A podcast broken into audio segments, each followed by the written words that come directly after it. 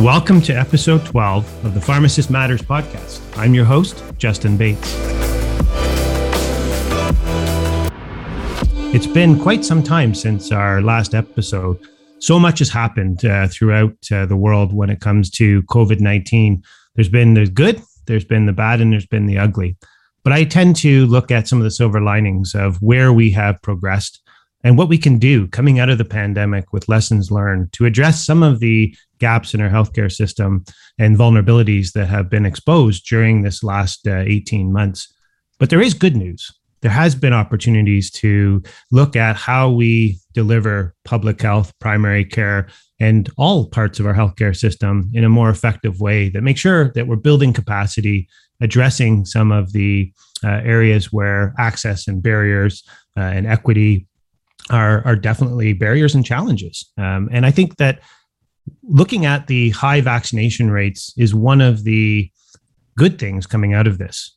There still is a long way to go in the last mile of getting people fully vaccinated. But with vaccination rates over 80% and policies moving in a direction to nudge people with vaccine mandates and vaccine certificates, we are headed in the right direction. But as I said, there's lots of work uh, to improve where we are and where we're going. And I think we it behooves us to have this conversation and be able to have an honest uh, dialogue about where we want to go and what the solutions look like. Today, I'm very excited to have Dr. Noah Ivers join us. Dr. Ivers has been instrumental in bringing people together, collaborating, uh, and really focusing in on what we need to do to uh, improve healthcare for Ontarians and, and uh, more broadly, the overall uh, healthcare system in Canada. Dr. Ivers is an associate professor in the Department of Family and Community Medicine, University of Toronto, and a Tier 2 Canada Research Chair in implementation of evidence based practice.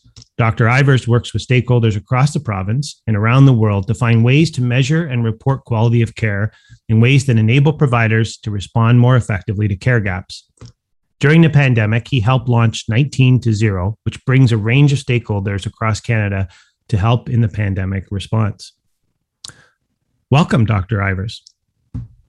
Thanks very much for having me. It's uh, it's always very uh, embarrassing when you get these these intros. Um, you know, I think that the thing for me is is um, the thing that really drives me is is one day, uh, you and I both, you know, God willing, our grandchildren will ask us, you know, Grandpa, what did you do during the Great Pandemic uh, to help out? And um, the idea of that's really motivated me to you know do do what i can. I can't do everything. I can't do all that much but i try to do what i can. Absolutely. And i, think the opportunity out of this is to continue to work together to bring solutions for creating better policies. And and certainly we know that there's many different areas where we need to focus on the sustainability of the healthcare system. We saw you know tremendous challenges and tragedy within the long-term care uh, residents and homes uh, areas where neglect and uh, you know years of uh, policy changes have had a, a, negative impact. And and I think there's lessons learned there as well. But I'd be really interested to get your take on you know how do you think we have fared throughout the the pandemic from the responses of healthcare providers to where we are now with the vaccination strategy be great to unpack that a little bit and get your perspective. Oh, what a big question, huh? I mean, I think there's going to be books written on this. Um, let's try to take it bit by bit. I think, first of all, um, how one thinks that we've fared totally depends on a few things. And, and the first of all, it's going to depend on what we're measuring and who we're comparing against. Um, so if we compare ourselves against our um, you know, some of the states in the United States, we've done incredibly well. Uh, we have death rates that are, you know, a fraction. Uh, so, so we've kept people alive here in our province, and uh, you know, better than than other places, other jurisdictions. And yet, if we compare ourselves to certain countries in Western Europe, uh, in Scandinavia, other than Sweden, um, we've done poorly.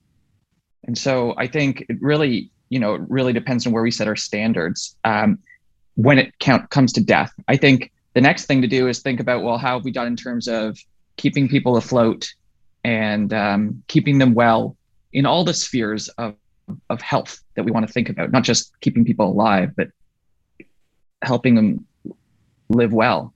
Um, and I think then the answer is quite the same. In general, the jurisdictions that allowed the most death also had the biggest hit to their economy. So they had a double whammy, and um, and that you know that happened time and again, and it was you know terribly unfortunate uh, for those areas. And so we took some path somewhere in between um, areas that sort of uh, decided they need to live with it a little bit too early, like uh, for instance, most recently in Alberta, um, and areas that you know maybe um, maybe lock down without without a view for an exit, um, such as for instance what Australia is going through right now. Um, it's worth noting what Australians are, are going through right now. I've I've colleagues in Melbourne. I do a fair bit of work with, and they've they've had basically a year of lockdown. Um, and when you know, we're talking not the sort of fake lockdowns that we had here, but legitimate lockdowns uh, that really put a lot of restrictions on them. Um, and um, you know, in the meantime, they didn't take advantage of those lockdowns to get their vaccination rates up where they needed to be. So now they're stuck. They're stuck betwixt and between. Um, it does feel like the exit. You know, we are always buying time for science to get us an exit and uh, the exit has something to do with vaccinations and on that you know we can feel really really grateful that we've we've done pretty darn well. We're not portugal where uh, vaccination rates are sky high. They basically have nobody left to vaccinate in portugal.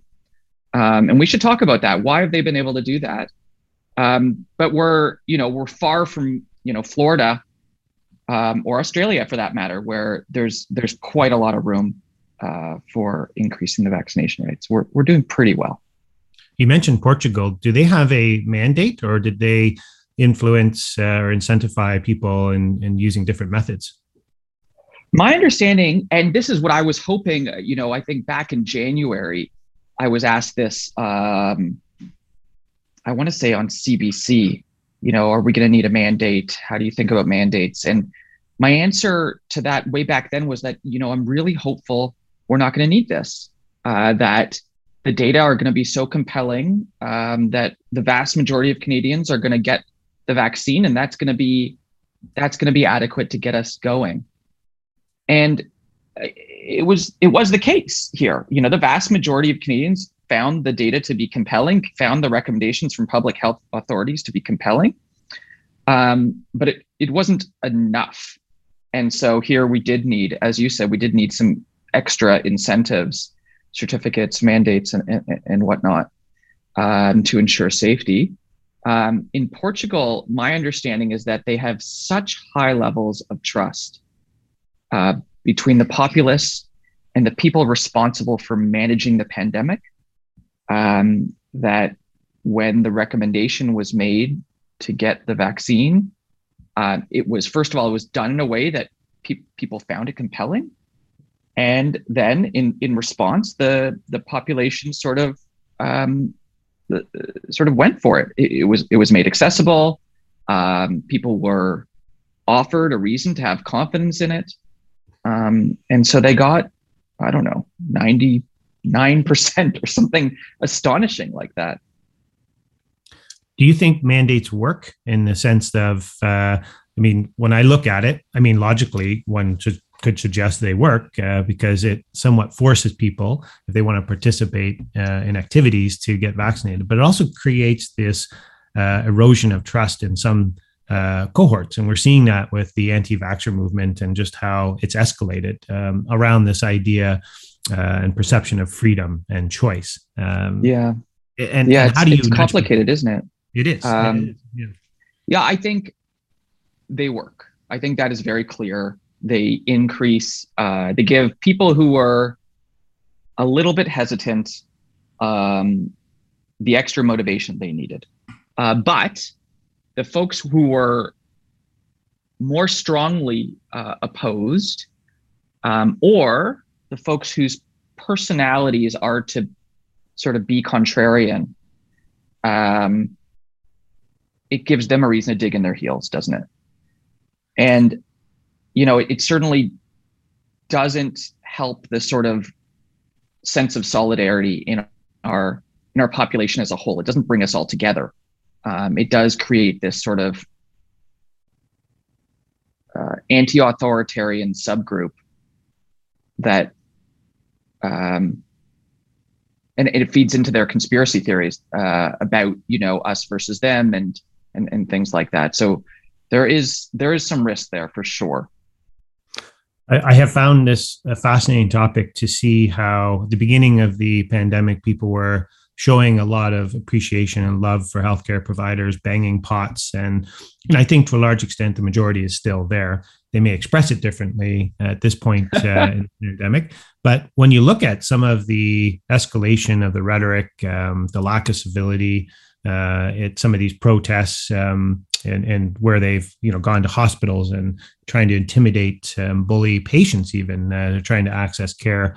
Um, you know it's disheartening. And and i know that the pandemic has had a tremendously uh, difficult or, uh, and strong um, toll on healthcare providers. You know the mental uh, health component of this um, has just uh, been one of the areas that i think we're going to continue to explore. How do we support and better provide tools to healthcare providers to manage the the stress and and the burnout what are your thoughts on that? And how do you feel as a healthcare provider when you see some of these protests and uh, the escalation of some of the anti vaxxers? So, one of the things that I want to say in answering this is that it was just Canadian Thanksgiving as we record this uh, just a couple days ago. And I actually got a few notes uh, from patients, you know, saying one of the things they were thankful for was having, having, you know, me as their family doc. And I can't tell you how heart- heartwarming that is.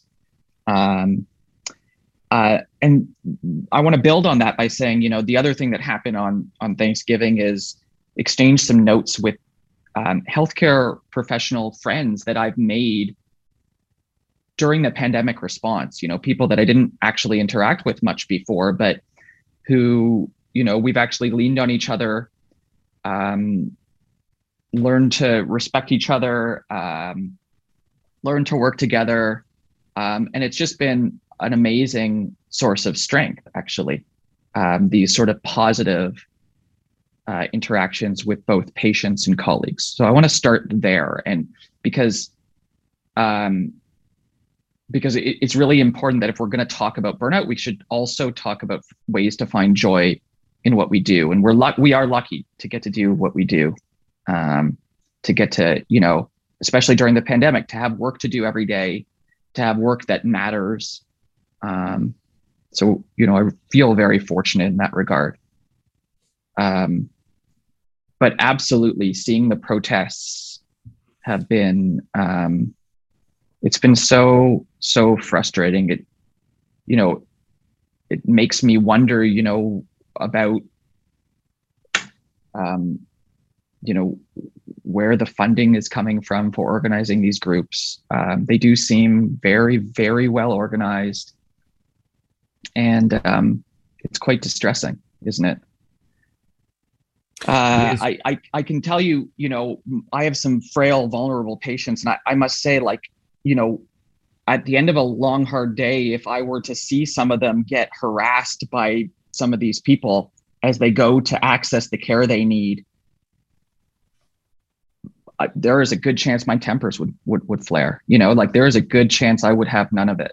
And um, that doesn't get us anywhere, of course.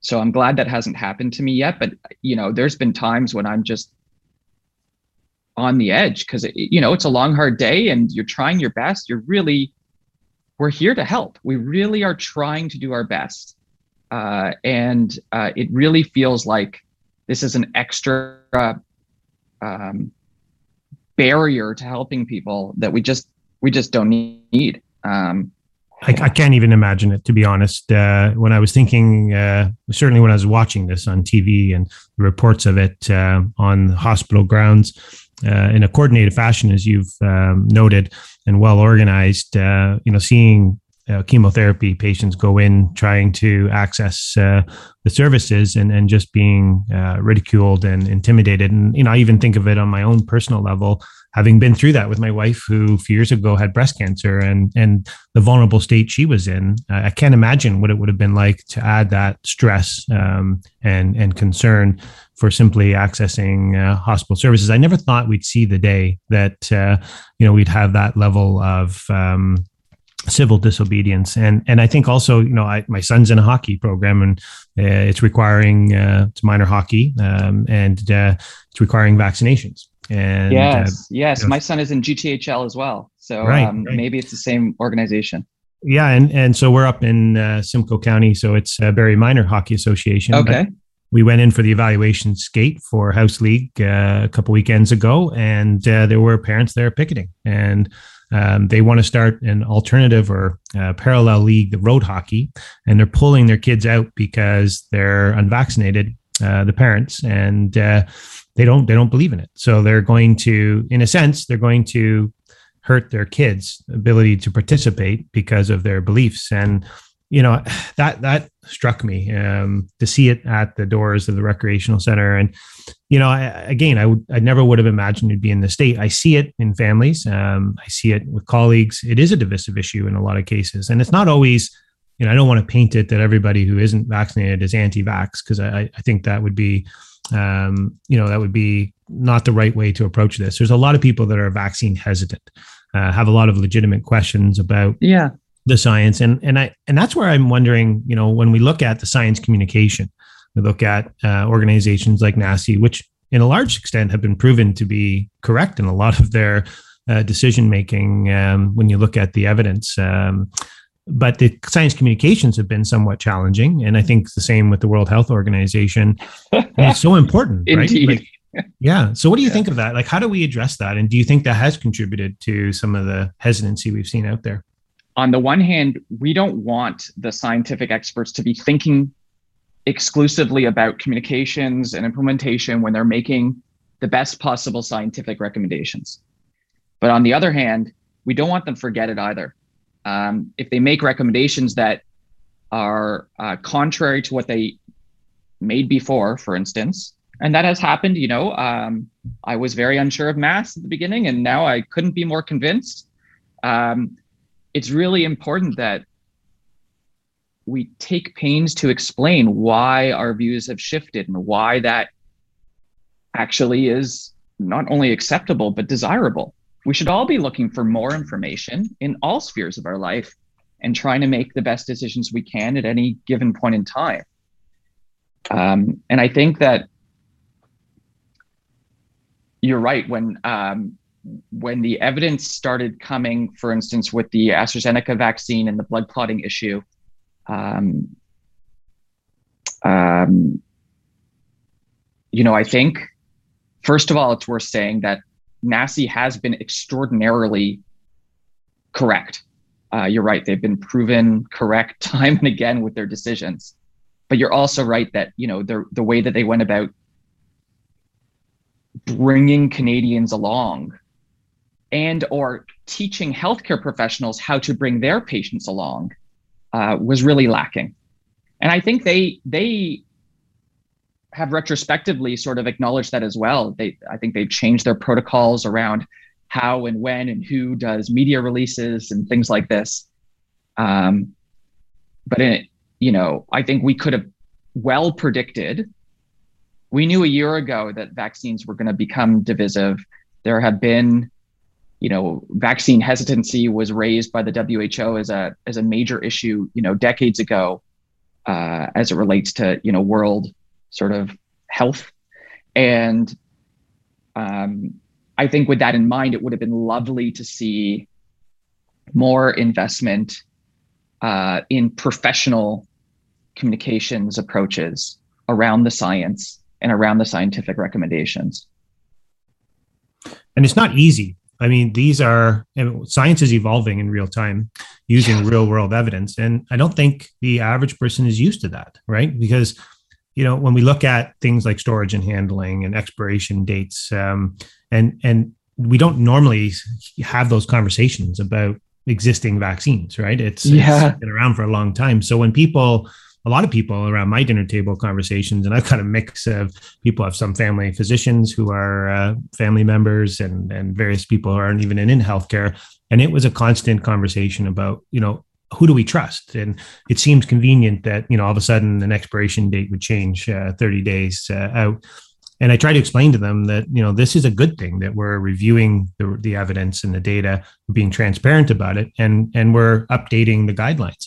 But I think it made a lot of people um, question and and maybe have an erosion of trust because they're not used to that. Well, I, I think for on the one hand, they've never paid attention to it before because you're right, this is a normal process. Um, but on the other hand, we've never um, it's never been as crucial and never been as much in the news. Um, so they don't know that some of this is normal, and it's certainly not normal that it happens all this much and all this quickly. Um, and so, but I think just going back to what I was saying before, I think we we could have foreseen this, and it would have been it would have been great if the um, the predictable communication challenges and implementation challenges that come along with these scientific decisions were explicitly accounted for upfront um, not to slow things down but to you know help us all be on the same page um, and that you know i think one of the things that i've been involved with is trying to put together these educational modules as the data came out about the vaccines um, for family physicians and others uh, in primary care who want to access them. They're available on the Department of Family and Community Medicine, University of Toronto website. They're free. Um, I don't I don't get paid for it. I have no conflicts, et cetera, et cetera. Uh, but sorry for that little tangent. Um, but keeping up with the information that we stick on this site has been really hard. Uh, one of the goals of trying to keep up with it is it, it's my strong opinion that primary care, in, in my mind, that includes community pharmacists. Um, you know, these are often the people who have the most trusted relationship with with with Canadians uh, on the ground, and so we really want to give them um, both a sense of the evidence and also a sense of the talking points around how and when the evidence has changed and why and so on. So because a lot of these questions truly are predictable. Um, and they're the same, honestly, they're the same questions we've been hearing since December. Um, and the answers are readily available. The problem is the wrong answers are also even more readily available um, on YouTube and Facebook and so on. And it's, it's, it's really for somebody like me that kind of does this as an extra, as, as a way to feel like they're making a bit of a difference. It's hard to keep up it really is uh, to keep providing the resources to keep you know um, it, it's quite exhausting frankly yeah i wanted to unpack that because one of the things i wanted to talk to you about is whether you think social media has been a good thing uh, in this perspective with uh, getting information out, having key influencers like yourself and, and many of your colleagues who have been out there disseminating information about vaccines, trying to dispel myths uh, and and frankly uh, misinformation that's out there. But it's also a negative echo chamber, uh, and it is exhausting, and it does expose uh, you to um, a lot of the negativity, um, and and you know I, that part of that burden and part of the mental health stress I know is the uh, constant barrage of stuff going on, and just the just just the fact that you have to constantly be on top of that and and it's very time consuming but at the same time it gets the information out right so it's a bit of a blessing and a curse but i wanted to get your thought on social media and the impact it's had on physicians in particular but healthcare providers across the system yeah double-edged sword isn't it um, i'm thinking back to what we know you know historically obviously i wasn't around uh, during the prior uh, great pandemic the the influenza pandemic or and obviously not around during ones previous to that. Um, um, and obviously, we didn't have social media then. And I, I'm trying to, in my mind at least, contrast how things might have gone if we had social media during the influenza pandemic 100 years ago. And I must say, I, I, I struggle to believe that it would have helped. and I I struggle to believe that on the whole, it's been helpful um, today. Uh, at the same time, you're also right. Like if we just, it, it's there, and if we if we just leave it be, if we don't have some attempt to balance the conversation there, it will be full with um, it will be full with misinformation funded and sourced by those with, I think, nefarious, malignant intentions. Um, I think I, I, I can't make sense of it any other way. Um, and and so you know you feel like you're stuck. You, you this is a way to make a difference. Um, and so once you get in there and try to offer some opinions, you also you don't want to be feeding just the echo chamber. And um, if I think we have a lot of uh, personalities on social media that um, don't show any moderation. I'm trying to choose my words carefully there. You can. so, I, and I think what happens then is that you prove yourself to not be somebody who's willing to listen or hear out a point. Um, and then that completely erodes the possibility of building trust in people who are having legitimate questions or are sort of on the fence or could be converted to uh, making a decision to protect themselves and their family. Um, instead, you just you know create a larger fence and you um, you make it harder for them to climb over. Um, so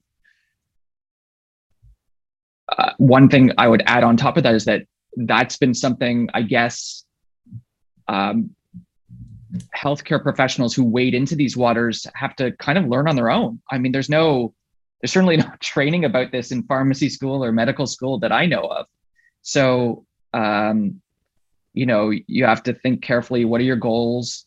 And um, with any given tweet, are you achieving that goal? And just as I said before, sometimes you know tempers can flare, and and you know you can't help yourself being a bit snarky online, um, but it doesn't necessarily help it, it's a dilemma of knowing when to respond or post something and when not to because as you said it's a two-sided coin. It does give a platform for those for spreading misinformation and and there's almost a, a feeling of responsibility to counter that.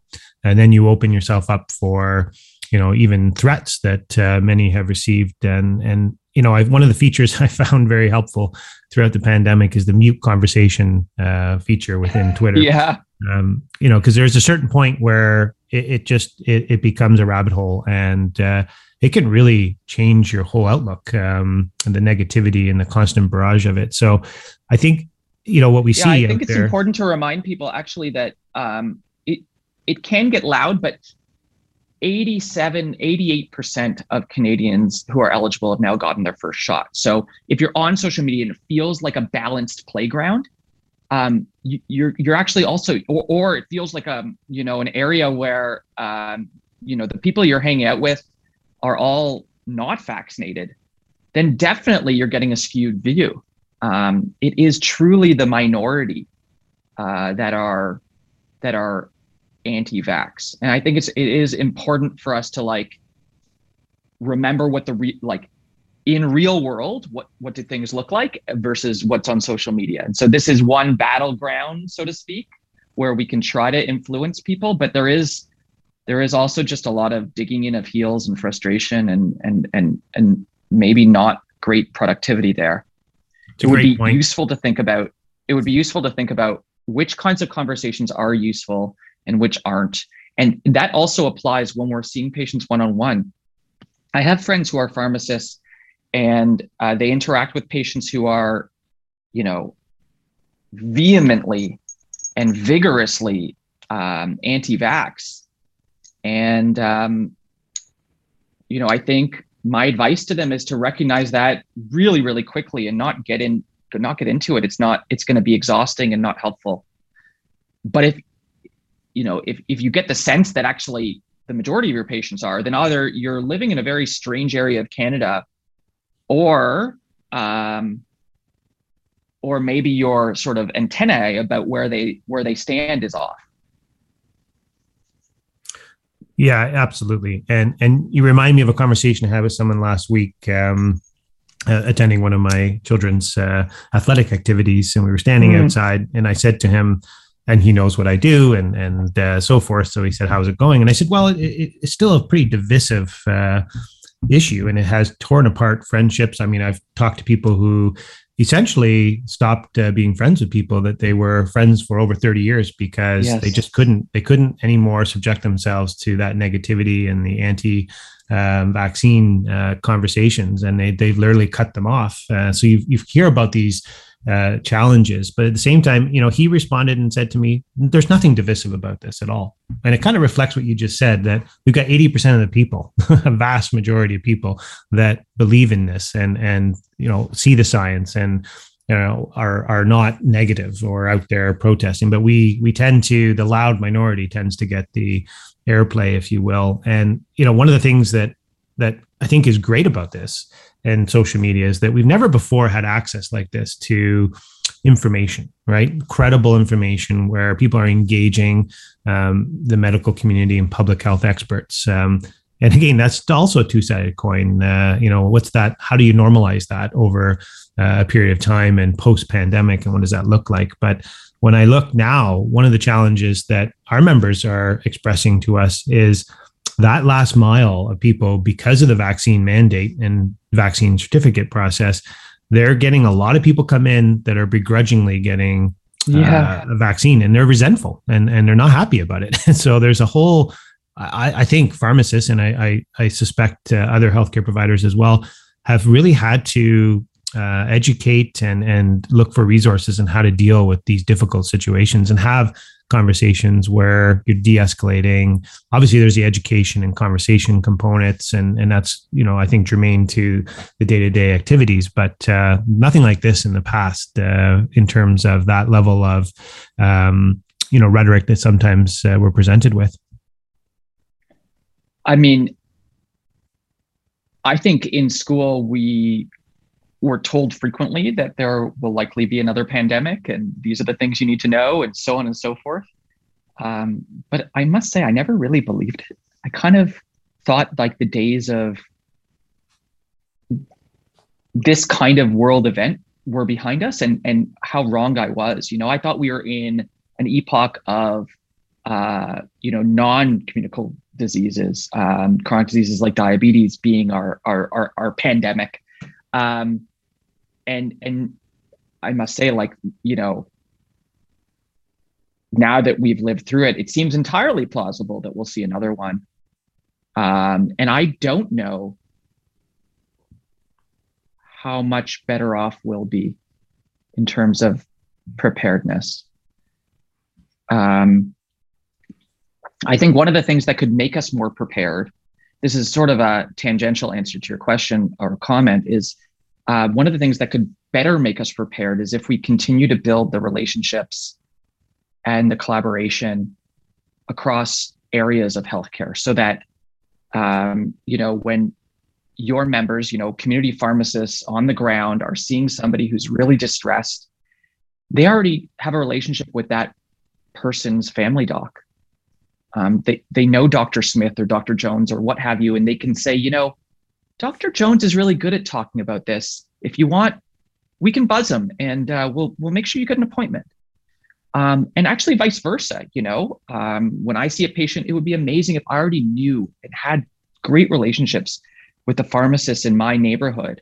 And some of them I do, and some of them I don't. And it would be helpful if I could say, you know, make sure when you go to such and such store, you know, you speak with Mike because uh, I know that he's going to be amazing at starting your insulin. I, have been to, I've, I've talked with him about that. Um, I just think like it's such a simple, obvious thing. And in small towns, they've got this rocking, right? Like everybody knows each other. They know what each other's strengths and limitations are. And the anonymity of our uh, larger cities, we don't have that. And um, it's something that would really help us, not just with preparing for the next pandemic, but actually for our whole healthcare system. That's a great launching point uh, into the sort of last topic that I wanted to touch on with you and, and tap into your expertise around and observations throughout the, the pandemic, because you have a unique vantage point um, uh, on the front lines and, and managing patients and talking to all your colleagues across the system. Uh, you know, that's such an invaluable uh, insights that you're going to be able to derive from all of that. But what do you think are the the gaps like if, if we are trying to solve some of the systemic issues that we knew existed before pandemic and got greatly exposed during the pandemic you know what are the solutions moving forward what do you think will make whether it's another pandemic or simply addressing some of the healthcare gaps uh, post pandemic what does it look like in an ideal world to you another big question eh um, okay I think item one has got to be uh, better and more integrated uh, IMIT, IS, whatever you want to call it. So, how our information flows um, across sectors, across professionals, uh, and over time. Um, of course, when one of my colleague community pharmacists sees a patient and does maybe a med check uh, they send me a fax and then it gets scanned into my chart and it's like you know sort of legible and um, my how the tables have turned right? Uh, now it's me that can't read your writing. Um, and um, you know it's scanned into my emr as a pdf what good is that? It's an image. Um, and vice versa you know i'm sending i'm sending my pharmacy colleagues some something that says you know i don't know the dose has changed or whatever or don't refill until date x. And it's just you know it all seems very 1980s doesn't it? Uh, so it would be wonderful if we could imagine living on a truly integrated system um, so that that would be that would be item one from an infrastructure investment, e-health, whatever you want to call it, point of view. Um, I know that that's been tried before. Many billions of dollars have been, you know, wasted on that. Uh, but it does seem imminently solvable. Like when I go to a bank, I can go to any bank and take out money from my bank, regardless of what company runs that Interac like everything talks to each other. And i i struggle to believe that that's not a solvable problem in healthcare for everything to talk to each other. Um, so that would be that would be item one uh, in my mind that we have more of an integrated uh, information system. Uh, i think item two is that we um, leverage that to break down silos and create sort of create sort of um, communities around patient needs, uh, pathways, if you will. Um, so it's not, you know, that I hand over a patient to the hospital and later on the, the hospital hands it over to me. Um, and never the, the two shall speak. It's like, um, I think it would be great if we could think about how we all work again in a more integrated fashion for a relatively predictable patient pathway. Many pathways are actually pretty predictable. Um, the whole transitions in care, right? Yeah, yeah. Of yeah. course, there's complexities, and you know, I'd I'd love to I'd love to see that when a patient is leaving hospital, they're pre-booked for that post-hospitalization med check with the pharmacist. Like, what? Why can't we pre-book that? And why can't they be pre-booked in my schedule as their family doc to see me, you know, um, whatever on day X and their med check on day Y, whether that's pre or post. I don't know what the best practice is, frankly. We could do some research on that. And then the last point is exactly that is that we should be consistently measuring and reporting how well we're doing on um, issues that matter to patients. Um, and I don't mean this from a you can see me doing air quotes now if this was on video accountability perspective I mean this from a quality improvement perspective. So we have to get away from um, the idea that measuring is about, you know, um, assessing some sort of summative value, like you are now a good doctor or you are now a bad pharmacist or what have you, but rather we're constantly trying to be as good as we can. And we all have our flaws, and we're constantly looking for data to tell us where those flaws are and how we can improve. So if we can shift our culture that way because we're better using data, I think that would be just amazing and really exciting. And how does virtual care in your mind fit into this? Do you think it is sustainable? Is it going to be part and parcel of what uh, we'll see in the healthcare system post pandemic? I, mean, I sure hope so. I mean, to me, virtual care is care. Um, and we have to, the job is exactly what you pointed out is figuring out what's the, how to right size the care for the problem. Um, why can't med checks be uh, some of them be per, um, virtual? Like, can we turn on a camera and um, have the patient show you their pills and their pill bottles and so on? Like, do we really need my 89 year old to, you know, get out her walker and make her way into the pharmacy for that? Um, you know, I think I think virtual care is a great way to be patient centered. It's also, as you said, a great way to miss things. And so we really, it will require um, it will require us to be really, really careful around setting expectations about what should and shouldn't be virtual. Um, I, I did hear a story that's shocking to me. Um, the other day, my colleague had his Saturday clinic open, available to patients uh, who had, you know, urgent or semi-urgent needs. Um, and instead, the patient decided to do one of these online sort of services, so they didn't have to leave their home, which is yeah, their prerogative. Um, and uh, ended up, you know, for basically common cold symptoms, being prescribed an antiviral, uh, which is not okay. Um, especially without an exam. But I mean, even with an exam, I can't imagine a reason for this prescription in that context. Uh, and I, you know, I do wonder if A, the patient had seen their own doc, or B, if they'd actually had an in-person assessment, uh, does the quality of care go up? So we're going to have to we're going to have to monitor for that. But to say that we should go back to a time where virtual care is removed, I think that would be I think patients would be up in arms, and I think they'd be right right to be. Well, it's about access, right, and and options, yeah. and I think using clinical professional judgment on what constitutes the need or necessity to have an in-person versus virtual consult. Some guidelines around that and tools will i think be helpful.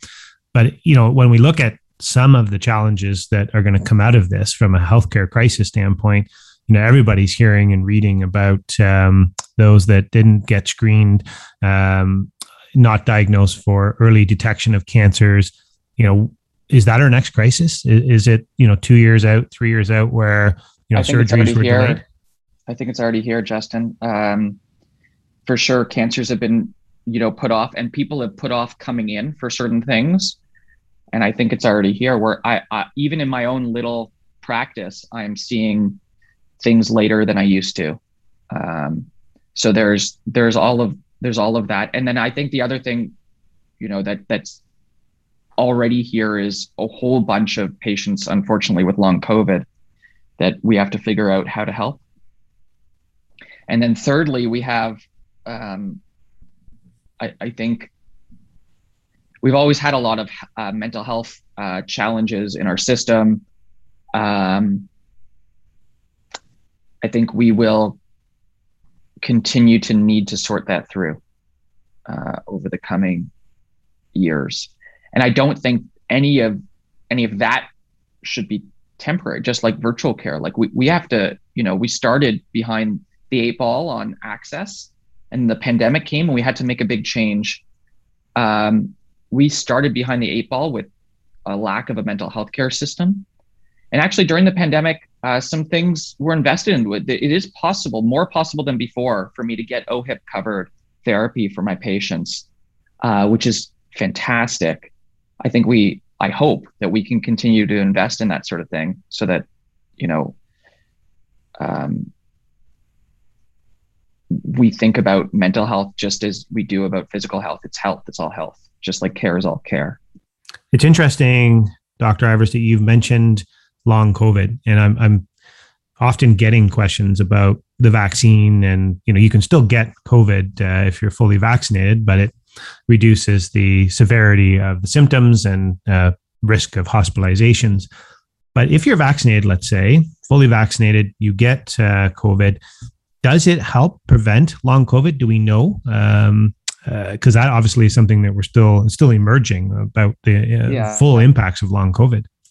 So obviously, if you don't get COVID, you're not going to get long COVID.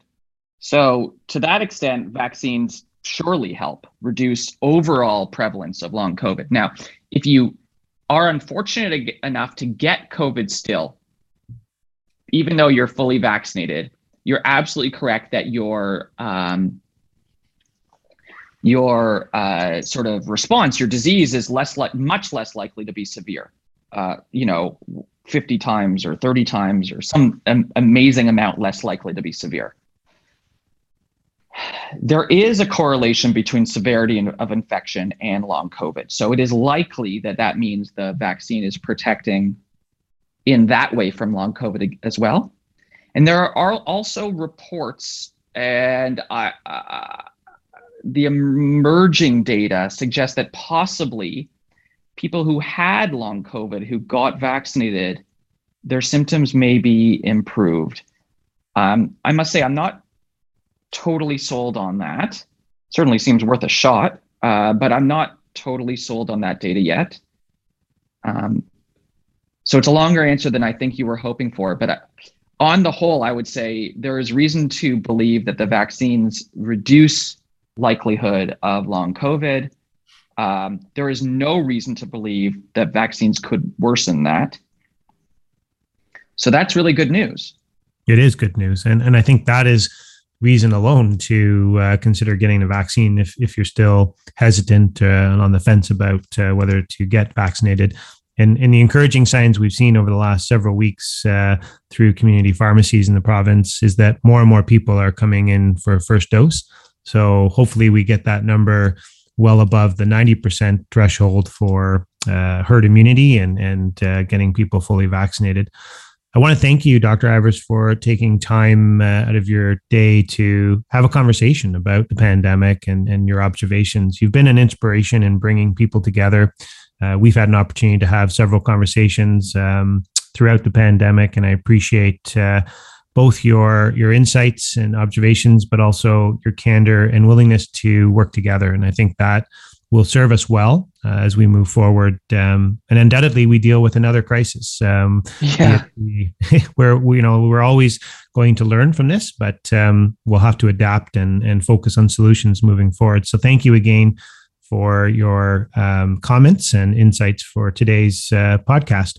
I want to thank uh, all of our listeners for joining us today and remind uh, folks that you can subscribe on your favorite uh, podcast platform to the Pharmacist Matters podcast. Until next time, be safe uh, and stay healthy.